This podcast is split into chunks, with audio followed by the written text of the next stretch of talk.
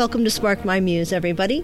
Today I have author Stephanie Lobdell, and we have a book we're going to be going over that she just wrote called Signs of Life Resurrecting Hope Out of Ordinary Losses. She is a writer and a pastor and has served for 10 years as co pastor in the Church of the Nazarene. Now she's a campus pastor at Mount Vernon Nazarene University. Thank you, Stephanie, for being my guest today. Thanks for having me the book is interestingly laid out in nine different deaths, which I'd like to read for our listeners to understand um, where you're coming from. You have death of zeal, death of future, death of plans, death of expectations, death of hope, death of revival, death of beauty, death of invincibility, and death of image, which are all these lessons you've learned along the way. And that's a really unique way to to write a book about about the process yeah. of I guess growing up yeah. and maturing.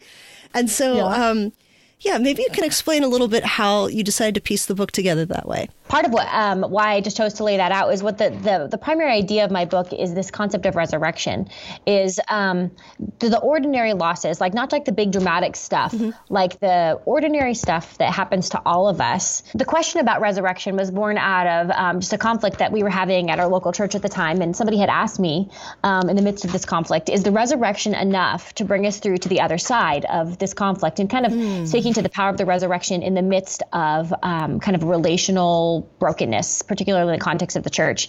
And it planted this seed um, in my heart of, um, of resurrection. Does the resurrection actually have something to say um, to the ordinary lives beyond just Jesus was raised from the dead and thus my slate is wiped clean and I will be in heaven with God forever? Like, mm-hmm. is there something actually happening now? Does the resurrection breaking into this creation now actually um, have any effect on how I live my life in this space and in this time? And so I began to kind of explore my own life um, where resurrection um, had taken place or was taking place, um, bearing fruit. And in order for something to be resurrected, uh, logically something first has to die. And so i began to explore these deaths in my own life these ordinary ordinary losses. My book is called signs of life uh, resurrecting hope out of the ordinary losses. And so we're not talking about like you know i didn't have a bunch of miscarriages. I didn't have cancer. I wasn't abused. I mean it's not stuff like that. It's things that are far more ordinary and less glamorous. And yet hurt and reorient our lives nonetheless. So, you know, the death of zeal was when I, you know, I was just on fire, all those passionate, you know, um, all these you know fiery metaphors of um, a young person called into vocational ministry and i went off to college and kind of went through my first deconstructive period and kind of went felt this um, kind of burnout and asked like what are we actually doing here and so this this death of this zeal that was really more about me and my identity mm. and my mm. ego and all of that that needing to die in order that something more faithful um, you know giving myself away for the kingdom of god might be born within me and resurrected within me mm. So that's just one example. But I go through several things throughout my life. You know, the the death of zeal, um, the death of future kind of explores um, during that, you know, a couple years after that death of zeal. Mm-hmm. And I felt like I was moving in this more faithful direction. Um, life got kind of difficult. Um, and I came to be diagnosed with um, depression anxiety, um, which should not have been a surprise. as a part of my my family, like medical history. Um, but it was very surprising to me. And um, I felt like it was kind of the death bell for. Um, for my vocation as a full-time, you know, at the time I wanted to be, I thought I was going into missions. And so it was this this future that I imagined that really I felt was completely derailed by this mental health diagnosis and um, having to to release what I thought would be in order that God could resurrect something within me that wasn't rooted in my own competency and my own perfection and my own that um, that invincibility, that facade sometimes that leaders do um, yeah. portray, but rather I come and offer myself to God with all of my brokenness, not hiding anything, but recognizing I do bear the marks of sin and death, even down to the cellular level in my brain, right? Mm. Um, and yet God still invites me into this vocation, and so that was the death of the future that I imagined, but in order that God might resurrect something more faithful. And so I go through several things like that. Death of invincibility is like yeah. um, being physically sick and like I get so mad every time I get sick, like, oh, my body has betrayed me once again.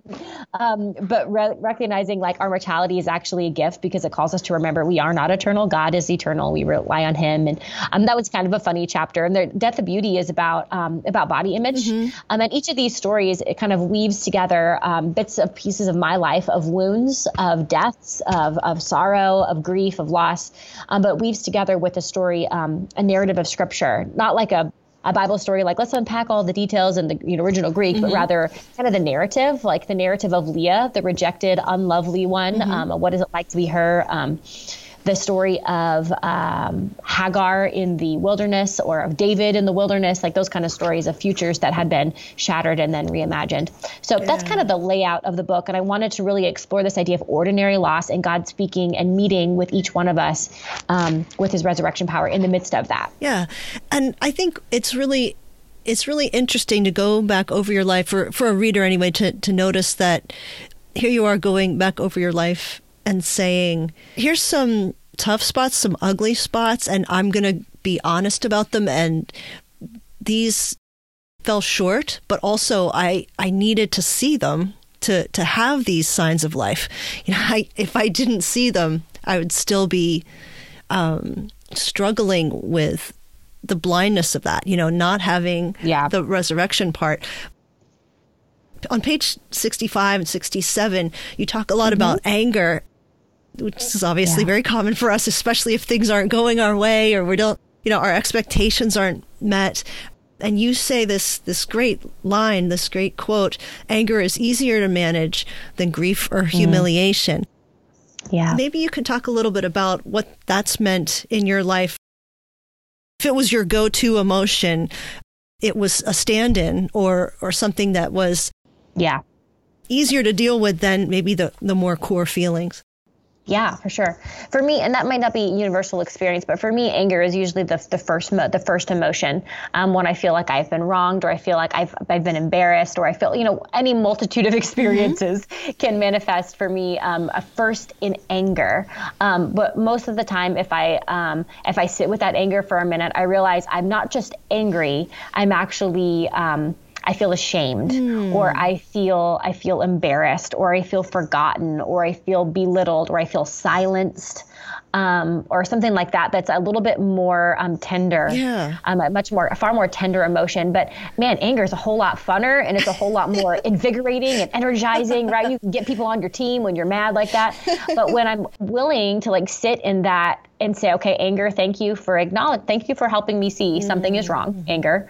Um, but let's let's let's peel back the anger for a second and see what's actually sitting below that and that's helped me be far more honest with myself about what i was experiencing mm. um, in most of these kind of encounters yeah, it's interesting too because anger is, is a great red flag, but it doesn't tell you enough, you know, that you can um, do too much about it. It's just kind of uh, and I know it shuts off part of the, the brain too. It like shuts off the underneath yeah. that. Like what you're saying is like maybe I, I, feel hurt or left out. I know the, the part yeah. where you you could not stand if people called you pastor's wife because you were co-pastor. Yes. It's like wait a yes. no no no no no. I'm not the pastor's wife. I'm also a pastor here, and it yes. just drove you nuts. And understandably, but it was like, but that's not that's not all of it. You know, some of it is that, you know, you're yeah. not being seen. Some of it is that yes. people are uh, taking you for granted or not understanding that you're qualified. Uh, yes. And, and it's, of course, it's bothering you, but there's no way that your voice can be heard, perhaps. And yeah. and it's interesting though because if we dig past the anger, if we have sometimes anger protects us, right? So that we don't have yes. to go deeper. Oh yeah, oh yeah. I'd much rather be angry than um, humiliated, or I'd much rather be angry than feel completely invisible. Yeah. Right, um, and in those moments when I was being called a pastor's wife, like literally, I was a pastor's wife. I was the spouse of a pastor. right. But to be defined by that for me right. was the ultimate offense, mm. and part of that was probably to do with my ego. Um, and I was sensitive to the fact that here I am going to seminary. My husband even haven't been to seminary yet. I've, you know, I'm almost done with seminary and I'm still being treated as this, as like the sidekick. Mm-hmm. And for me, I needed to be acknowledged for the work that I was doing and the, like I was giving my life to this congregation mm-hmm. and it felt like it wasn't being received or acknowledged in that way. Mm-hmm. Um, and part of that was to do with my own ego and needing that affirmation, mm-hmm. but also a very real and valid need mm-hmm. to be recognized uh, for what I was doing as, um, and being seen and valued and honored as, as pastor in that role. And that is a meaningful and important uh, distinction. But yeah, I'd far rather be angry than to have to sit with the reality that, hey, guess what? You're invisible or you're seen as less important or un, you know, unheard. Right. Yeah. And it points to maybe past pain or past wounds that haven't yeah. been resolved, still painful for you. And I think that's such a common thing that we think maybe that our anger is about what's happening right now instead of uh, lots of other um, triggers that have that point to other times and places. Yes, yes. This is the thing I was really surprised about because I don't. Um, I was a pastor's kid as well, but just in the early part of my childhood. But um, I didn't realize this for my own father. You're really young when you take this pastorship. Like, what are you like? Early twenties or something? Yeah, so we we went we were overseas we went overseas for a year right after uh-huh. college, uh-huh. and we took this first church. Um, how old is my husband? He was he had just turned 25 mm. i was 24 yeah so we were very very young uh-huh. um, and you know you know kudos to that church for taking a risk on us right and we had a lot to learn together yeah. and that whole journey yeah. um, but yes we were very very young and we went to seminary we went through grad school as we were at that church right so um, it was we went in and out of the city and then pastored this rural church during the midst in the midst yeah. of our kind of graduate education. Now I'm a lot older than that. Now I'm d- double that age. So like yeah. um, when I think of when I think about that, you know, at 24, I'm, I'm thinking, yeah, I'm an adult. Yeah, I'm married. Yeah.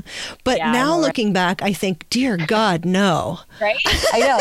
like, don't don't you dare pastor a church like for your own health and well-being like do not do that or or mentor in a, like be mentored for like four years or you know i don't know a thing about it because i'm not going into that field but as an older person with with kids almost that age I, yes. i'm like oh sweet lord please no I know, I get that. So I would not say, I don't think the solution is to say, hey, you just need to sit on the bench right. until you put in enough time. Mm-hmm. Like, and uh, I don't necessarily think that's a solution. And there's times where we, our original plan was we thought we'd maybe be staff pastors for a while. Yeah. Um, but that kind of opportunity didn't come, and this opportunity did. And I tell you what, there is no better way to learn how the church works and what it means to be a leader than to actually be in charge, right?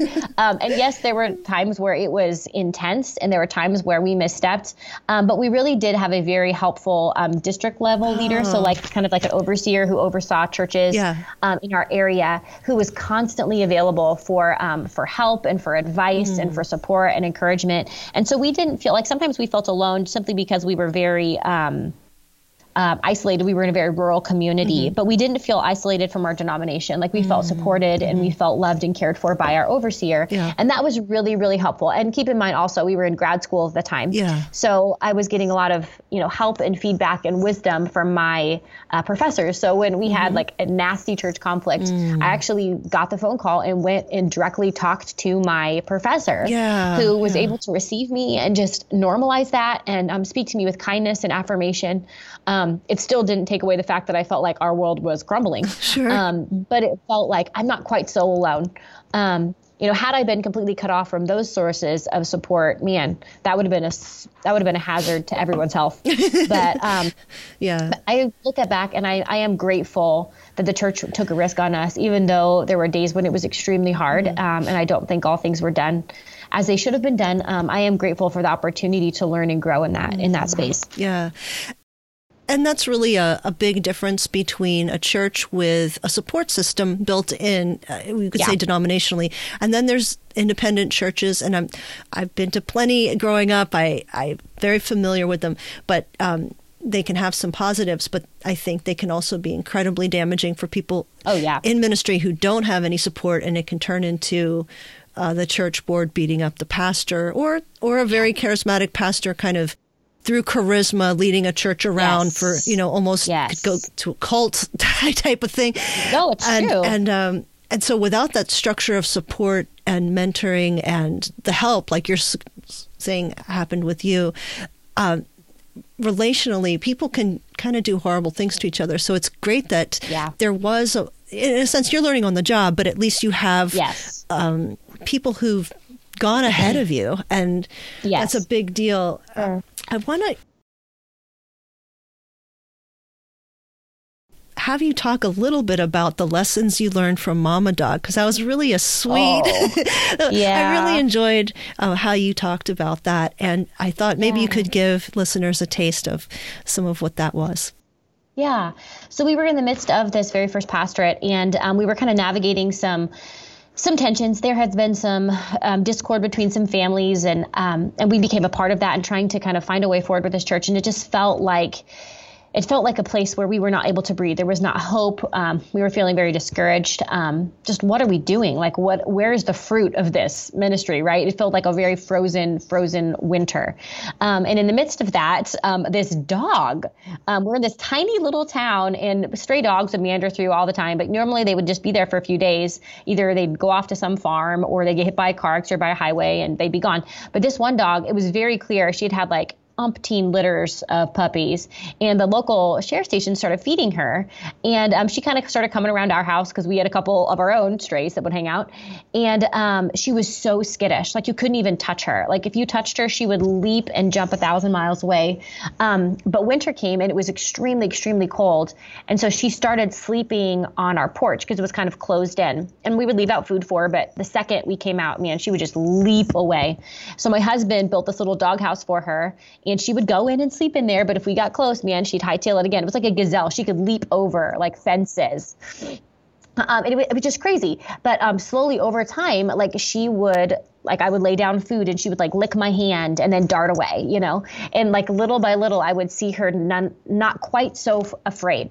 So in the midst of this church conflict, we have this dog that's lingering around who's clearly very broken, um, and has been abused in how many ways, you know? Um, in the midst of that, we are restarting the youth group of the church, you know, the teenagers of the youth group. And for whatever reason, uh, it thrived. So all of these like rural kids, some of them were like Sunday school all stars, some of them had never been to church in their life started just pouring into our basement mm. every Wednesday night, um, just to be in a space where they were loved and they were welcomed. And we talked about the Bible in very, very basic ways and just had very specific understanding. But this is what it means to be a community. This is how we're going to treat each other. You know, we don't tease. We don't. We're not sarcastic. Like we made it this very specific culture, and um, it began to thrive. Mm. This youth group in the midst of what felt like this frozen winter all around us, in this church where it felt like every meeting I walked into, I was walking on eggshells and didn't know who am I going to offend next. I would go into the basement of our house with all these couches, and we built this little stage and made this little like space for them. Yeah um, there was just this life and this energy, and I felt I felt something stirring there. And so in the midst of this, so every Wednesday, these students would pour into our basement, and Mama Dog, she'd see them coming, and she would just dart like gazelle right over the fence, just boom off off into the distance, and she would watch. She would watch from like three yards over. And slowly, slowly, she um, started staying in the yard when the teens came. And they began to be able to pet her, they'd give her a treat or whatever. And I will never forget the night. I was sitting in the basement. Um, my husband was up preaching or teaching the students. I was like on Sermon on the Mount or something. And the students are all sitting in chairs and couches and whatnot. And I look over, and there's three students like sitting on the couch. And sprawled out across all three laps is mama dog, belly up, paws in the air, and they are petting her belly. And so we were telling the students, like, hey guys, this brokenness that you're experiencing, like a lot of you come from broken homes, a lot of you come from families that are struggling with addiction, a lot of you have lost parents what you're experiencing is not God's intention for creation. Like this is sin and death at work. But even now, right now, because of what God has done in Jesus through the cross, like new creation is breaking in and we get to participate in that, you know, through reconciliation and through acts of mercy and through compassion and through, you know, restoration. And we would, I would literally, we would point to Mama Dog and say, do you remember how broken she was? Do you remember how alone and how sad and how scared she was? And now look at her through the love of God's people, you, she's experiencing healing and wholeness. And I know it's just a dog, but guys, she's God's creation too. And look at the healing that she's experiencing through this community of people that have loved her and have welcomed her. And it was just this beautiful metaphor in the midst of what felt like this hopeless space without oxygen of this sign of life, this tiny little sign of life, this blossoming youth group this stray dog that is somehow coming to like this kind of like salvation experience, right? Um, um, amidst God's people. Um, and it was just a beautiful story of God's um, gift of redemption in the midst of what was a really, really dark time. Um, and I kind of wove that together with the story of Abraham and Sarah, you know, how they're walking that journey of waiting for Isaac and waiting for, waiting for any sign of life in the midst of what felt like this hopeless, hopeless time. But the thing about Mama Dog is that she was still still wild. She was a feral feral dog. She'd kill our neighbors' chickens all the time. It was terrible. It was a point. Of, it was a point of tension. There were feathers. There were feathers. Anyway, but she would follow me when I would run. And one day, and this was the terrible turn of this story, was that Mama Dog, when she was following me one day, got hit by a car. And the guy didn't even care. He just drove away, left me. I was with my dog on a leash, and then Mama Dog, and she's like not even dead yet. And I'm like sobbing. I'm a mile from town in the middle of nowhere, right? And this guy picks me up, which was totally not safe. And he puts Mama Dog in the trunk and um, takes her back, takes me home, and says, "I'll bury her." You know, it's okay. And you know, I'm sobbing, and I'm like, "I'll see you in the new creation, Mama Dog." Like I'm like weeping. He's like, "She is crazy. She is crazy down." Um, and it felt in that moment like it felt like it was all for naught, right? It felt like this beautiful sign of life in Mama Dog, this gift that we had been given, had been just stripped away, and that a hope was just suffocated once again. But I was reminded of that story, you know, of Abraham and Sarah, and it says they saw the promise in a distance. They did not get to experience it, but they saw the promise, the fulfillment in a distance as they died. You know, I can imagine Sarah, you know, she died, they, pro- they probably not long after the um, experience at Mount Moriah. So she saw Isaac as a teenager and probably passed away. Abraham maybe got to see Jacob and Esau born. We don't know. But the reality is they saw glimmers of the promise in the future and went to the grave in this full trust that God would do what God said he would do. And so in that moment, even though it felt like hope was truly, truly lost and it felt like hope was so dim, we felt called to continue to hope, to continue to lean forward to the promise of God's resurrection in the midst of these teenagers, in the midst of us, not just the church, but in the midst of us who had been so wounded and were so weary from this uh, pastoral journey and it's not necessarily a story that I think has an ending. Um, this is a story that I'm continuing to live out. Right, is pursuing pursuing this radical hope in the face of of loss all along the way, but seeking out those signs of life, those those mama dogs and those youth group moments that indicate God is indeed at work, resurrecting and restoring um, and introducing new creation into this broken place. Um, so it's a story that I continue continue to live. Yeah, well, it. I was so touched because um, interaction and and our love toward animals, but of course towards people too, does change things. It does turn things around. And you got to see, you know, she was like a she she was an illustration of that right in your life in a really tangible way that also your youth group kids could see that is that they saw a turnaround of a wild dog becoming a dog that was okay being loved. Yeah. And there's a part of us that's wild like mama dog too and that that gets hurt and then is like yeah. you know get away from me. yeah.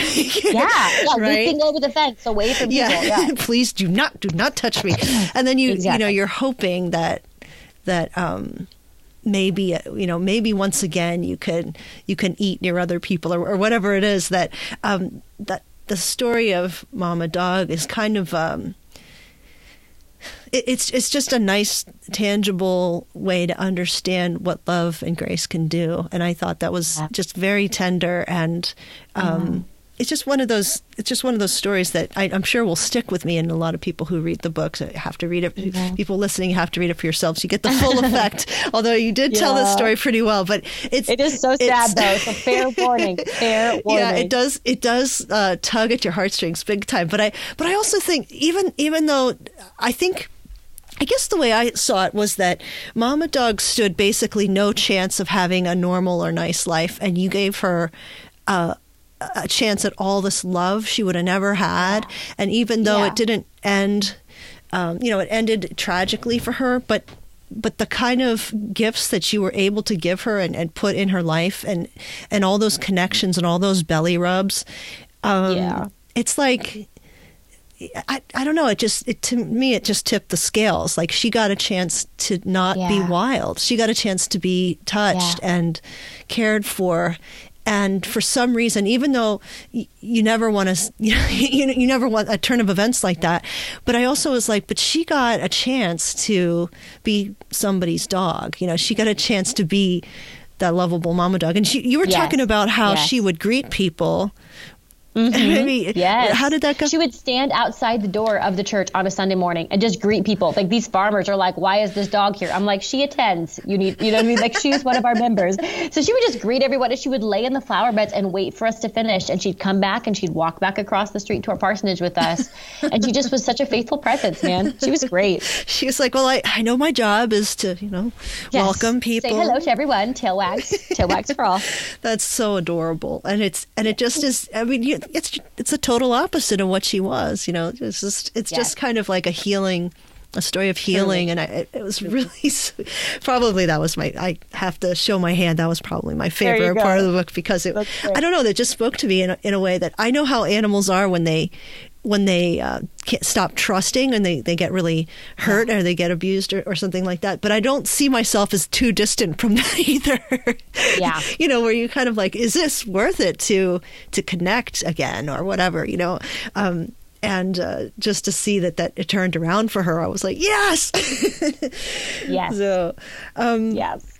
yeah, so I was going to talk about um, this is a little bit going backward, but you can also feel free to speak about anything you want to in the book. Yeah. But on page 175, you had talked about um, carefully cultivating an image and and the death of image, which is something we all, you know, there's there's part of all of us that has to, I guess you could say, perform, or you're hoping that other people accept you, or whatever it is Yeah. that you're acceptable, that you're you're you're the right fit, or or something like that. Maybe you could Yeah. talk a little bit about how you came to this death of image. Yeah, so that that came um, that kind of metaphor came to me after um, I had a significant relapse in my depression. So I had been on medication for probably ten years at that point, almost, and um, it just kind of ceased working, and I had to end up ended up in a psychiatrist's office, like going to the primary care doctor and getting medicine. That just wasn't cutting it anymore. Counseling um, was helping, but it wasn't it wasn't fixing it. I was just in a really bad pa- place. And so I ended up in a psychiatrist's office, which for me was like next level, right? Um, this isn't just like, oh, I feel sad sometimes. Like, this is this is this is the real deal Yeah. psychiatrist right? Right. and we started talking about this alternative treatment um, called transcranial magnetic stimulation which is basically it's not it's not electrical it's not ect but it's basically magnetic stimulation of the brain um, that kind of triggers where they believe depression resides in the brain and allows it to kind of reawaken and kind of get back in line right they kind of call it like neuro, neurological muscle memory um, and it's been very proven to be very effective so um, it was this big moment for me of saying, okay, so far I've been able to kind of talk about my depression like it's this interesting like freckle or this unusual personality trait, and I can use it as a, um, you know, when I talk to people. Yeah. Um, as a way of building rapport, which I don't know if I would consciously say I was doing that, but looking back, I clearly was when I was trying to like connect with someone and say, well, this is something, you know, I've struggled with as well. And in all sincerity, I wanted to connect with people, but also it can be used. And, you know, Brene Brown talks about this a little bit, like strategic vulnerability um,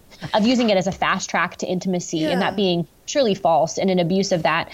Um, but I was still able to maintain this facade of like, but I still got it together. Like, it's not like I'm not taking showers, people. Like, I got depression, but like the high functioning, you can still get it together type, right? Yeah. And so then I, when I'm having to do this new treatment, and it was, and I describe in the book, it's a bit harrowing when you first go through it. It's extremely, when you first do it, it can be very, very painful, uh, very disorienting. Um, just scary.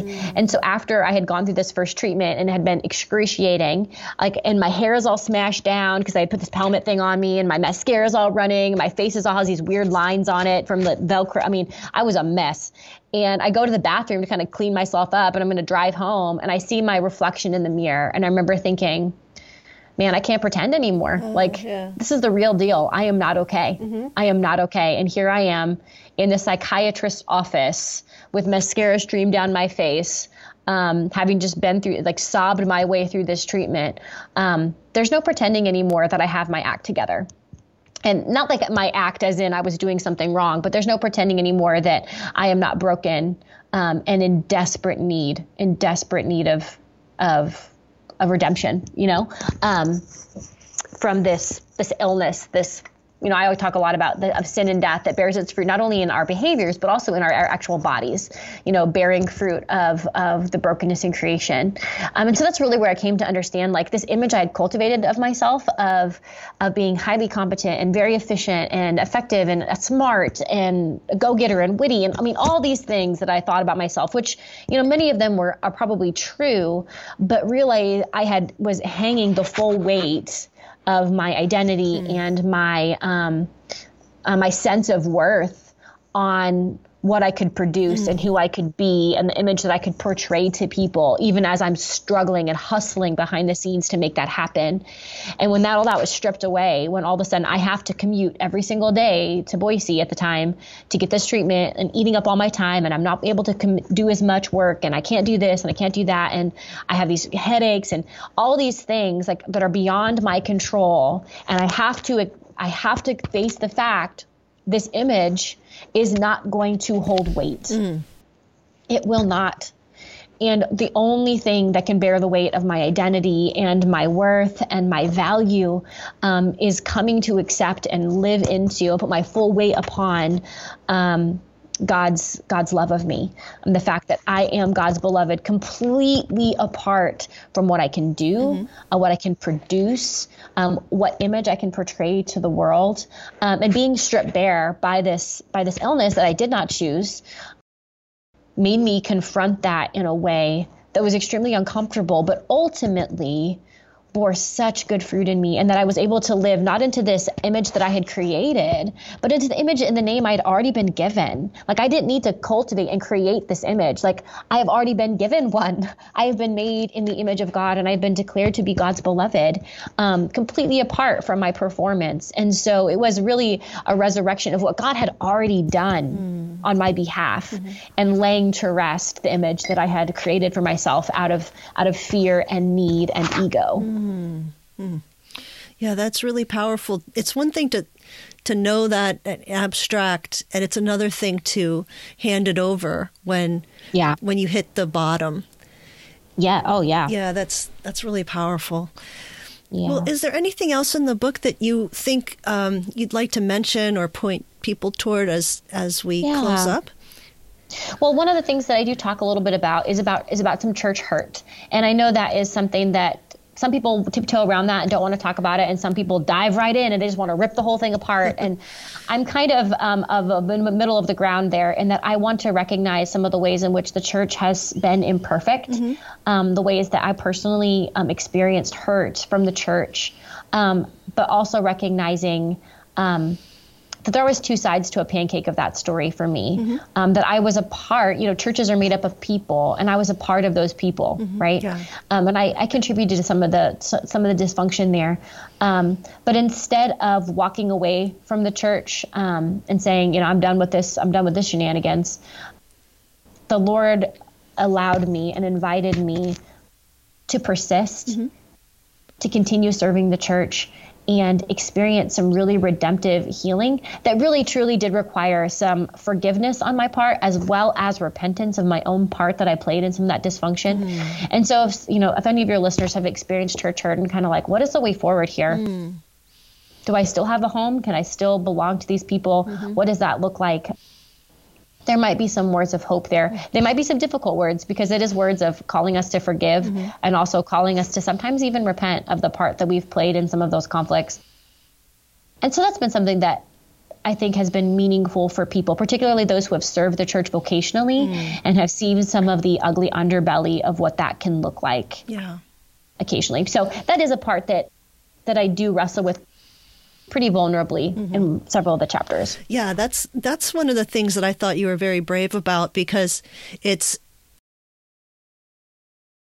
because you can paint a story in many different ways, but if if you're saying, yeah, I played a part in in how this you know turned sideways too, then yeah, that that really is more. Um, well, of, of, course, it's honest, but it's like it actually can actually heal you because you won't take that to the next job or something. Right? Yeah. Well, I did take it to the next job, right. and I, I truly did. Like, I was mm. wounded, and that church bound up my wounds in some ways I did not know I needed, mm. but also didn't let me be dishonest, like called me out mm. in some very specific individuals, called me out on on patterns that I had developed that were really coping mechanisms of you're going to be hyper, you know, this hyper achiever to prove that you're worth something, mm. but you don't have to do that anymore. Mm. Um, and man, that was hard to receive and it was embarrassing, mm-hmm. but it ultimately brought about healing in places that I did not know were still bleeding, mm. right? Um, and so I was was grateful for that church, for even the the hard moments of them calling me to account.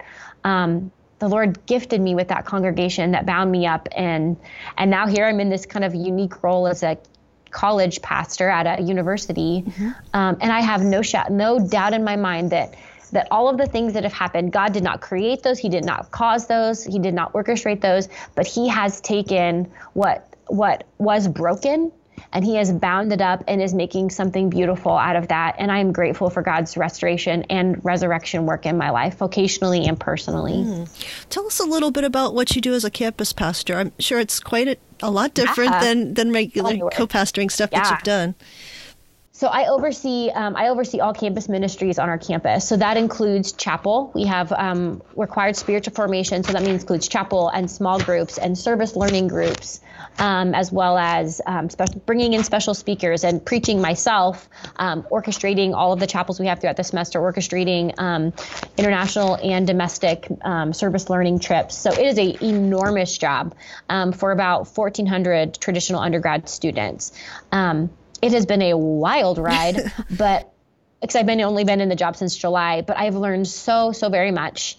Um, and I'm coming to appreciate kind of the the unique experience it is to pastor a college campus. It's a transient community in the sense that they're only here for a few years, but man, it's and that's hard. But man, getting to speak into their lives in a place where they are the most disrupted and they are mm. the asking the biggest questions and where they're trying to decide like who do I actually want to be and where am I going? Mm. Man, to get to speak into their lives at this critical moment, what a privilege! Mm. It is a mm. gift. It is a gift. Yeah, that's and and all of your you spend a lot of time really preparing for that during all your youth group things, and it, seems like a, a great. Um, I mean, it's not like it's it's not out of nowhere. God really has led you there. Yeah, no, I. It wasn't something that I necessarily anticipated for myself, mm-hmm. but the Lord kind of opened up the doors, and they just kept opening, mm. and we mm. trusted and trusted, and felt God's confirmation throughout the process. So here we are. Wonderful. Well, Stephanie, yeah. tell everybody where they can find you and get a hold of your book. I'm sure it, in all For the sure. regular places, but where can they find yeah. you online? Um, I have a website, stephanielobdell.com. Um, it has some of my blog stuff, has links to all the stuff I've written. It also has, um, you can download the intro and chapter one of my book for free there, um, as well as a free study guide. So mm-hmm. uh, it, the study guide was written in such a way that you could use the book for like a book group or something. Mm-hmm. Um, so I had a friend who's really good with curriculum, write some questions that um, I think are pretty insightful. Um, I'm on Twitter, Instagram. I'm at a little bit on Facebook as well. So you can find me all the places. Great. That's cool. Well, thank you so much for being my guest. Yes. Thank you, Lisa. It's been great.